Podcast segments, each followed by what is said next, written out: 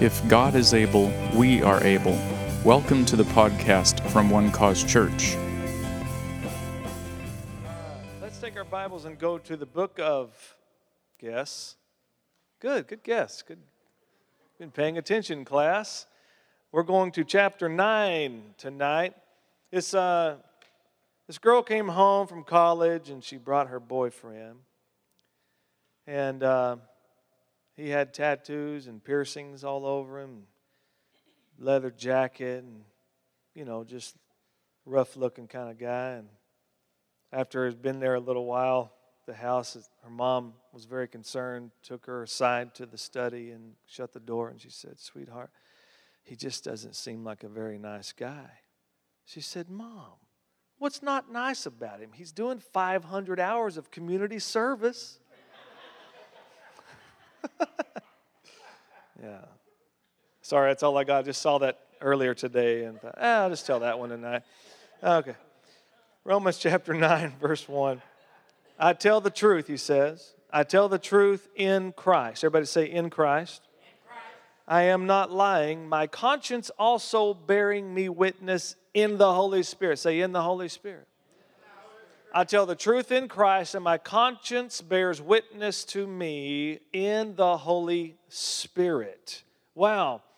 Wow. My conscience also bearing witness in the Holy Spirit. I want to say something to you tonight uh, that you might know, might have heard before, or maybe this might be a first thought to you, and that is that your conscience isn't necessarily your friend. And more oftentimes uh, than not, it is not your friend. Uh, you hear people say things like, just let your conscience guide you, right? I want to say, don't let your conscience guide you, okay? Because your conscience does not work according to the Spirit. Your conscience is in the soulish realm, it's in the realm of what we feel, what we imagine, what we think, uh, what we decide, those kinds of things, our will. Uh, Paul, think about it for a moment. If it's about conscience, Paul was following his conscience when he was killing Christians and trying to destroy the church. And in, in, in his sect, he was doing it in the name of God. All right? These ISIS freaks, these terrorists who are beheading Americans, they're doing that because their conscience is telling them it's the right thing to do. So we don't always follow our conscience. All right? Osama bin Laden thought he was doing the right thing, he was following his conscience. So we understand okay, there's got to be a better gauge for truth then, huh? People are doing a lot of things for conscience sake, but it doesn't make it the right thing. So, you're not to be guided by your conscience, we are to be guided by the Spirit. And we are in control to make our conscience obey and come un, in subjection to the Holy Spirit. That's why he's saying, My conscience also bearing witness. How? In the Holy Spirit. All right. Think about this, right? Let's go to Hebrews 10 for, for a second. This is a deep verse 1 already.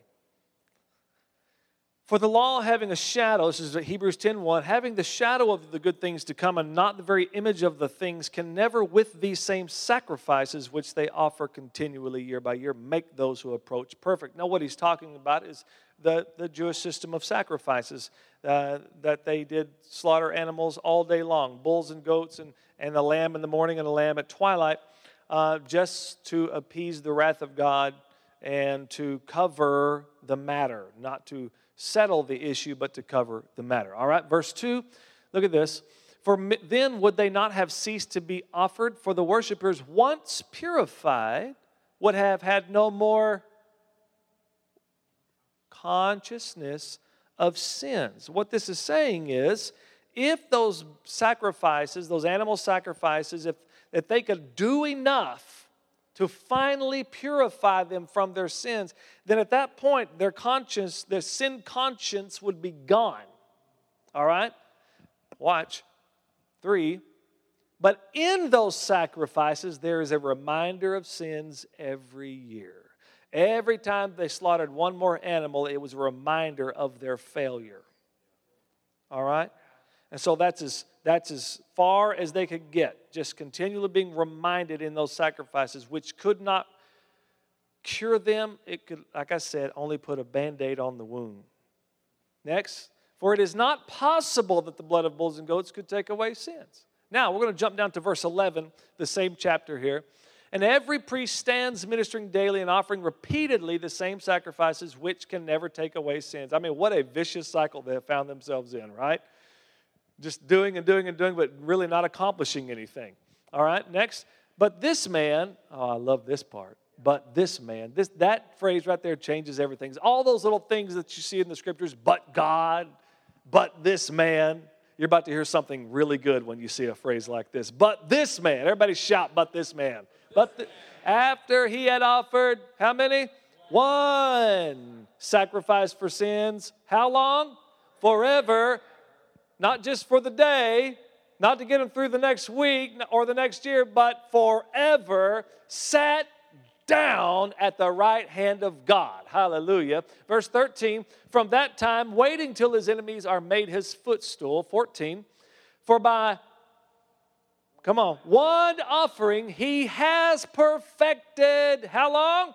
Forever. Those who are being sanctified. Hallelujah. Those who are in the process right now, those who are walking by faith right now, you are already perfect. He has perfected you by that one sacrifice. Means he doesn't have to shed one more drop of blood because he didn't cover sins, he took them away. And so I want us all to understand tonight that a guilty conscience is not a right conscience. That's what these guys dealt with. You have a whole other reality in your life right now. You have the once for all sacrifice that did purify you as a worshiper, so that way sin consciousness would not even be a reality in your life. Wow. So what how do we do that? How do we get rid of sin consciousness? You thank God for the blood of Jesus. You really believe that He took away all of your sins and that He's no longer angry at sin. He's no longer angry at you. And He's there seated. And knowing that Christ is seated means it's all done. The, the priest had to stand continually to continue to make sacrifice, but he sat down just so you can know it's over. This priest sat down. The, the issue is settled so that your conscience can be clear because you are purified through his sacrifice. Okay, let's go back to Romans. I hope that blessed you tonight. It really blessed me today. I was shouting to myself in my bedroom studying. Verse 2 that I have watched, that I have great sorrow and continual grief in my heart. Wow. For I wish, for I could wish, I, sh- I should say, that I myself were accursed from Christ for my brethren, my countrymen, according to the flesh Paul, Paul's saying if it were possible, which it's not, I would trade my own, think about this, I would trade my own immortal soul to see my brothers come to Christ. Wow. See, this is the heart of the true ministry of Jesus. Paul is expressing really the heart of God. Jesus willed himself accursed, he willed himself separated from God to bring us into the family of God. Think about that for a moment. Would you, Derek, would you, would you, uh, would you, if it was possible, go to hell so a hundred people could be saved? I, I think so. I wouldn't. You're better than me. Would you do it for 200 people? How about a thousand? How about your entire, the entire town that you live in? Would you do it for an entire town? Would you go to hell for eternity so that the entire town could be saved? I don't know what your answer. my answer is no. I'm not doing it. I'm, I am not doing it. That's why I go, Paul. I don't. I, I don't get it. Now it's not possible that would happen, but he has such a yearning for his. But think about the think about the thing that grips his heart, the souls of his brothers, And that he expresses. If I, I if I could wish that I could, I'm just getting out there letting you know I don't know how else to express this, but I want to see my people saved. It, it must have driven Paul nuts to see covenant people not in the covenant. And it so gripped him. And of all the things that Paul was really quite joyful about most of the time, we see this deep and continual sorrow and grief for his own people. He just couldn't get over that. Wow. Look at verse 4. Who are, who are Israelites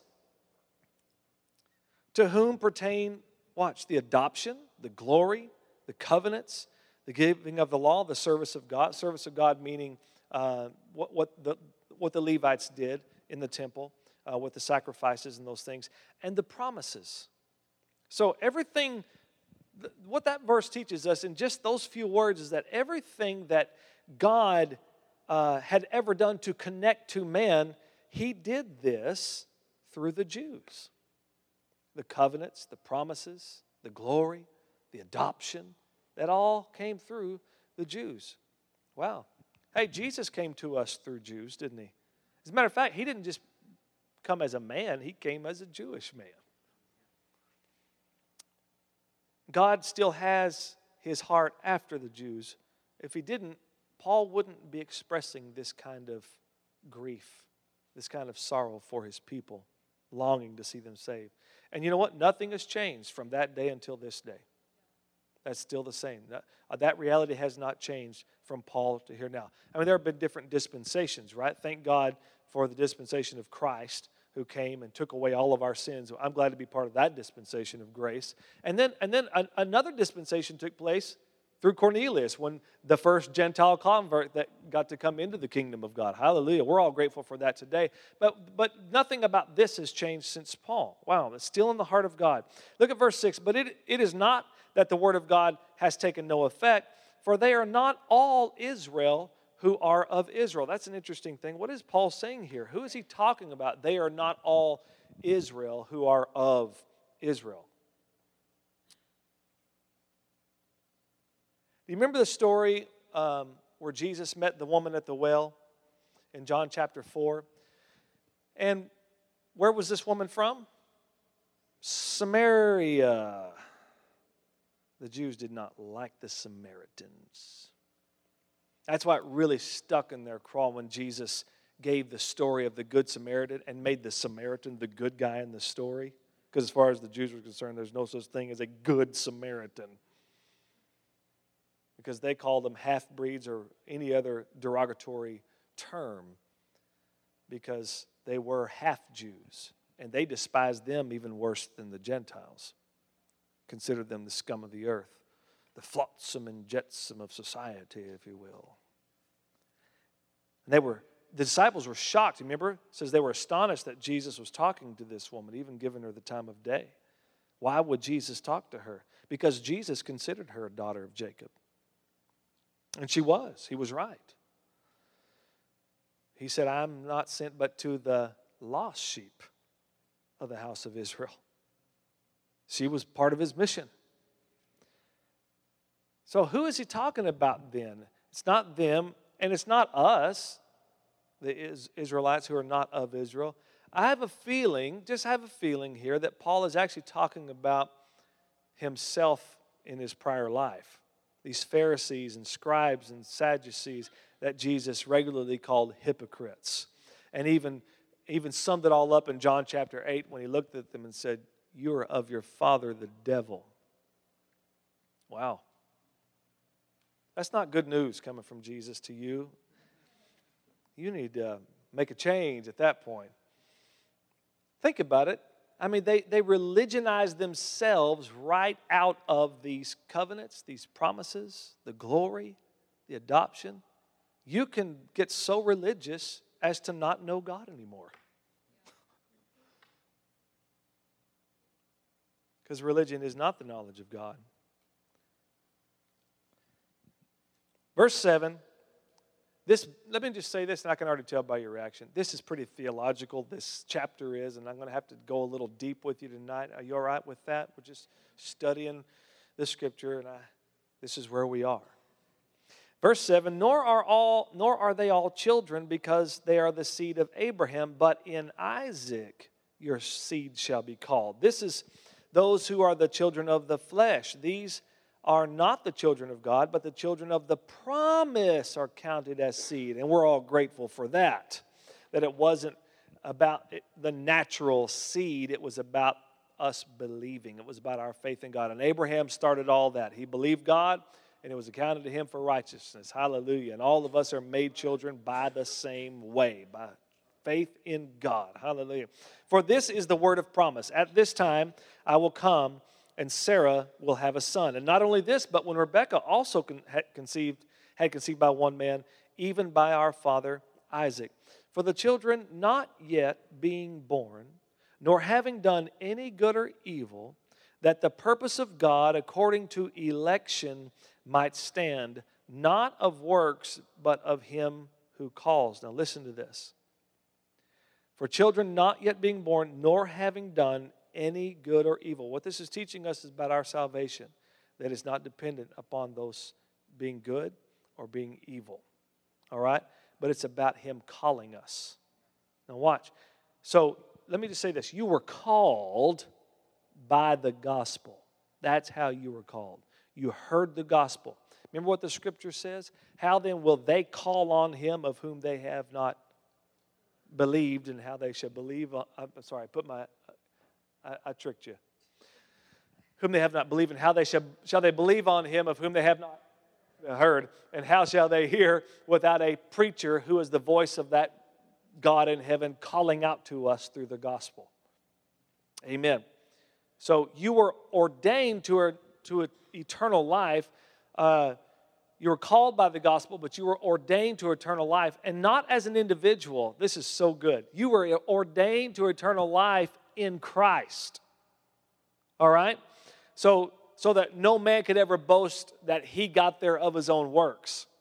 That we are all in Christ eternal beings. God preordained, remember, he was slain before the foundation of the world. God preordained Christ to die, to be buried, to rise again from the dead, and to ascend to the Father and sit down at his right hand. That's why the Bible says that we are all seated together in heavenly places with Christ Jesus. Imagine that. How many of you woke up in North Texas today?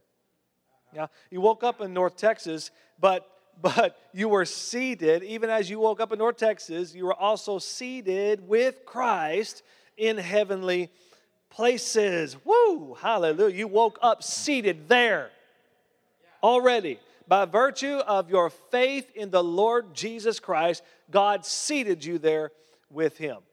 You see how powerful this salvation is, how great a salvation this is now, being hidden in Him being in Christ. This isn't about you hoping, oh, I hope I make it. No, you're already there. You already made it.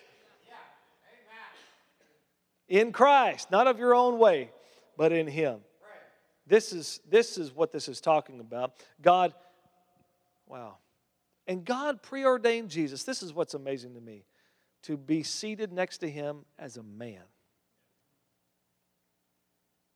So that already proves to us before we ever even came here, God had already forgiven us.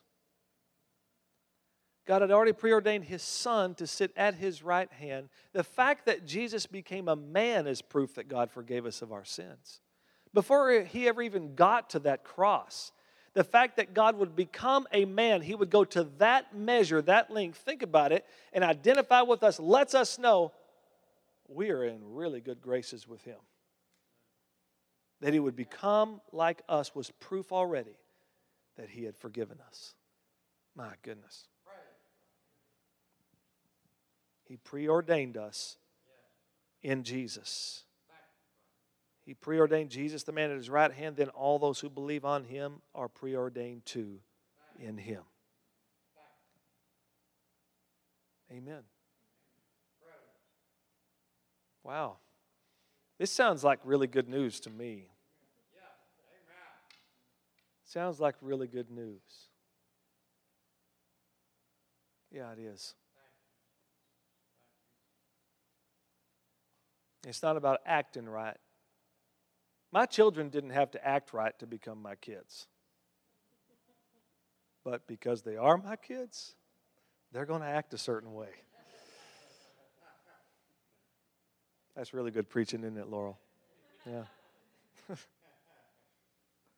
Verse 12 It was said to her, The older shall serve the younger. As it is written, Jacob I have loved, but Esau I have hated. Now, let me help you understand this. This isn't hate in the way that we know hate, all right? You remember when Jesus said, He who hates his, if you want to follow me, right, you're going to have to hate your mom, hate your dad, hate your family. Like, wow, really? No, he's making a comparison. Jesus is not promoting hatred. We know that, all right?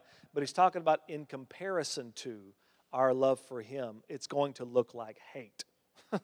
and in comparison to, to Esau, uh, uh, Jacob, Esau, wow, Esau was a profane man. The scripture says that he despised his birthright. He despised his father's blessing. This is how much he despised his father's blessing that he was hungry one day and he told his brother, Make me, give me a bowl of those beans that you're making. And he said, Give me your birthright. What's that to me? Here, just give me the beans. He sold the blessing to his brother for a pot of beans. And poor Jacob always gets denigrated for being the bad guy in that story. If he's such the bad guy, why does God keep blessing him? If he's the thief, if, if he's the deceiver, why does God love him but hates Esau? Huh? And then Esau has the audacity to try to go steal his birthright back.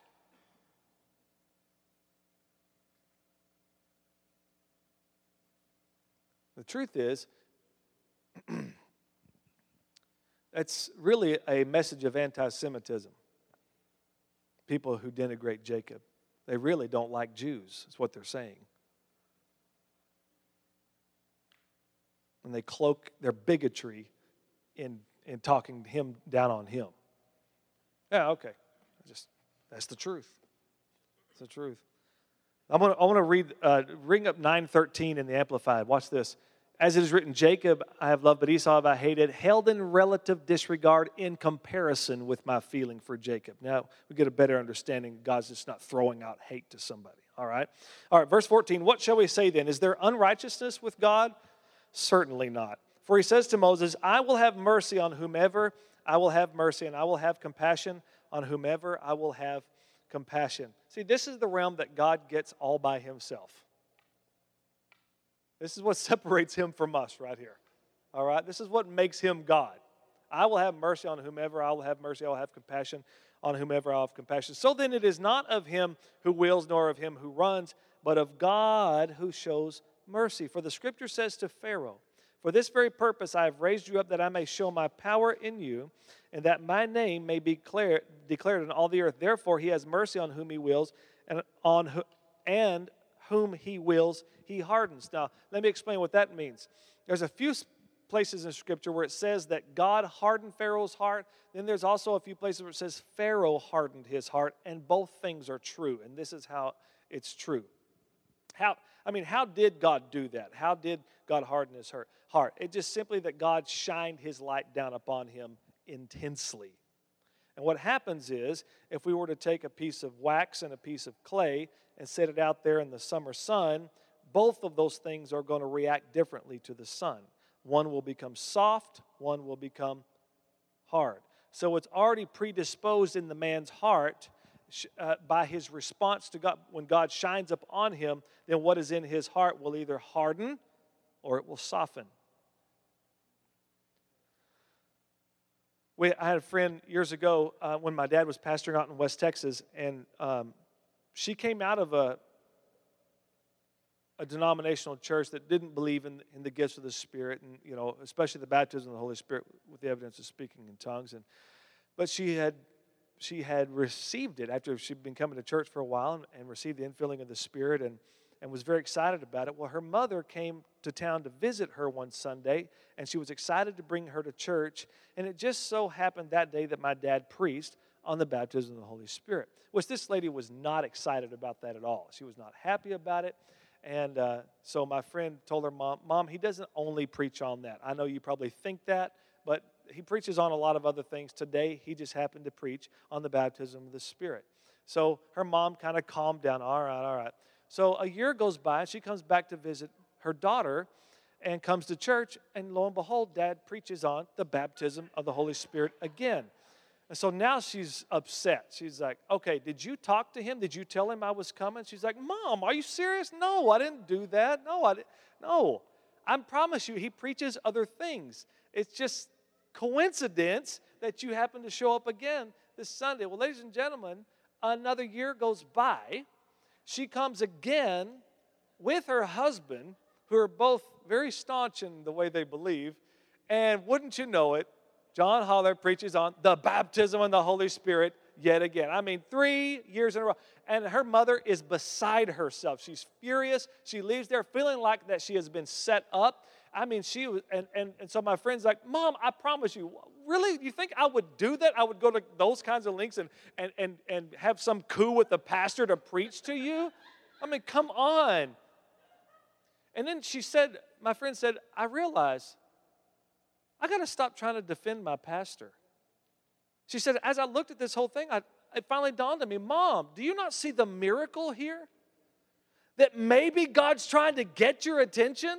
Maybe he's trying to talk to you about this. Have you ever thought about that? Well, see, but the heart was hardening instead of softening. It happens. You, know, you can preach the gospel to somebody. Anybody told somebody the gospel and they got mad at you? Huh? Yeah. But sometimes if you'll just pursue with love, that heart will soften, or sometimes it will just. This is what this is talking about. God hardens the heart because man's heart is predisposed to harden. And it's revealed when God shines his light on it. Verse 19, you will say to me then, why does he still find fault? For who has resisted his will? But indeed, O man, who are you to reply against God? This is good. Will the thing formed say to him who formed it, Why have you made me like this? Anybody ever said that, maybe? Does not the potter have power over the clay from the same lump to make one vessel for honor and another for dishonor? Now, let me just say this for just a moment. He's giving an example here. Paul is not telling us that God makes some people for honor, some people for dishonor. You want to, okay, let's go to another passage of Scripture because I feel like you don't believe me. I'm just kidding. I just wanted to say that. All right, let's go to 2 Timothy 2 Timothy chapter 2, verse 20. 2 Timothy chapter 2, verse 20. I didn't give you this scripture, did I, Brooke? I'm sorry. 2 Timothy chapter, but she found it. Can we give Brooke a big hand tonight? What a marvelous, what a wizard on that computer. But in a great house, there are not only vessels of gold and silver, but also of wood and clay, and some for honor and some for dishonor. Watch, 21. Therefore, if anyone cleanses himself from the latter, he will be a vessel for honor. Oh, okay. All right, so the vessel has become dishonorable. And that vessel that is dishonoring can also become a vessel of honor by choice, by cleansing himself. Watch, sanctified and useful for the master, prepared for every good work. Now, this does not say that you can save yourself, it's saying you can make yourself useful for the master. Notice all the vessels are in the house. All right? They're all there. I mean, as a Christian, we're going to heaven, but uh, doesn't mean that we're all necessarily useful. There can be vessels sitting on the. I don't want to be a vessel sitting on the shelf that the master goes, "Boy, I wish I could use that." He says we cleanse ourselves. We sanctify, make ourselves ready. How? How do we do that? by our actions, by our thoughts, our words, our actions. Our value was already determined by Him. He's the one who brought us into the house, but our usefulness for Him is determined by us. All right? So God doesn't make some people to be vessels of dishonor. They're not, they're not preordained to do that. Otherwise, there's some kind of evil in God if He did that.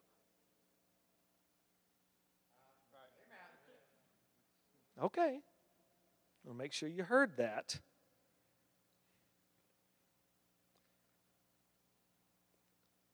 Uh, when you go to India, you know, you know about the Hindu caste system? That there's four levels one, two, three, and four. Anybody here know what I'm talking about? And that whatever caste you were born in, and these are basically their, uh, um, what's the word I'm looking for? Socioeconomic level, okay? Uh, and so if you're born at a level one or two, according to how much pay you make, that's where you stay the rest of your life. And you marry people within that caste. A one cannot marry a four. All right? And so, whatever you're born in, that's what you're stuck with the rest of your life. This is not what God did. God did not create you so that you could not grow and increase. All right? You see, you see what I'm talking about? All of us had a beginning, and, and we grow according to, like I said, however we may want to make ourselves useful. We can be as big and large and increase as we want to be because He has given us this thing called faith. Hallelujah. And our faith in God opens us up to the limitless realm. What if God, now listen, got to read the language here. He's giving what ifs and I, if I could wish, all right? What if God, wanting to show his wrath and to make his power known, endured with much long suffering the vessels of wrath prepared for destruction? What if?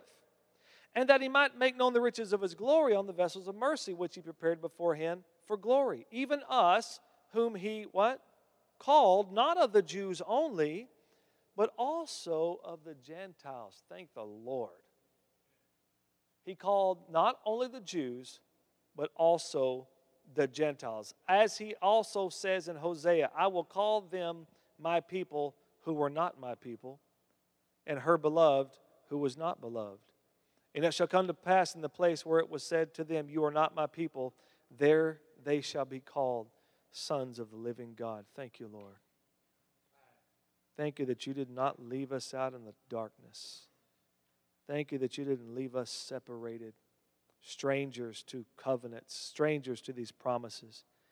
But you called us by your glory, you called us by your gospel. You opened your arms to the entire world. Thank you for that.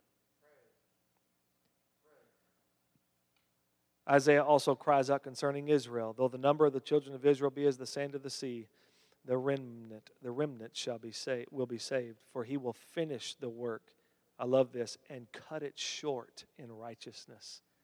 Wow, what took years and years of people just just getting along, just getting along in life.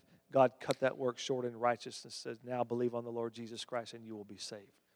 All that work, none of it was about works anymore. It's all about faith in God.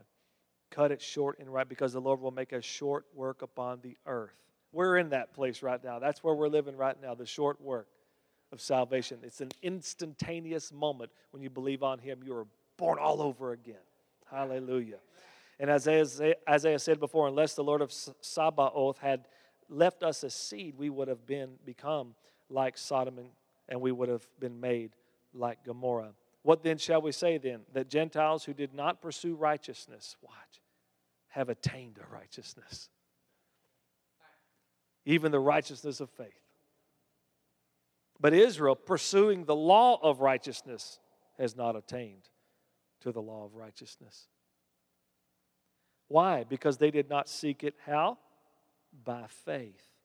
But as it were, by the works of the law, for they stumbled at that stumbling stone, otherwise known as the Lord Jesus Christ. As it is written, Behold, I lay in Zion a stumbling stone and a rock of offense, and whoever believes on him will not be put to shame. Line up everybody that's self righteous, righteous by their own works, and then none of them will attain to the righteousness which God requires. But faith in Him for us who weren't even pursuing righteousness, weren't even trying to live right, but one day we heard the gospel and said, I believe that. God says, That's the righteousness I'm looking for. That's the righteousness that makes you right with me. That brings peace into your life, peace into our relationship. Amen. Hallelujah. Father, thank you for this time together with your glorious people. Thank you for your glorious church. The church is being built, the church is increasing. Lord, I know that when we look in this, we look in the world, there's so much turmoil, there's so much trouble. But Father God, we have a message that will save the world. We have a message that will turn whole households around.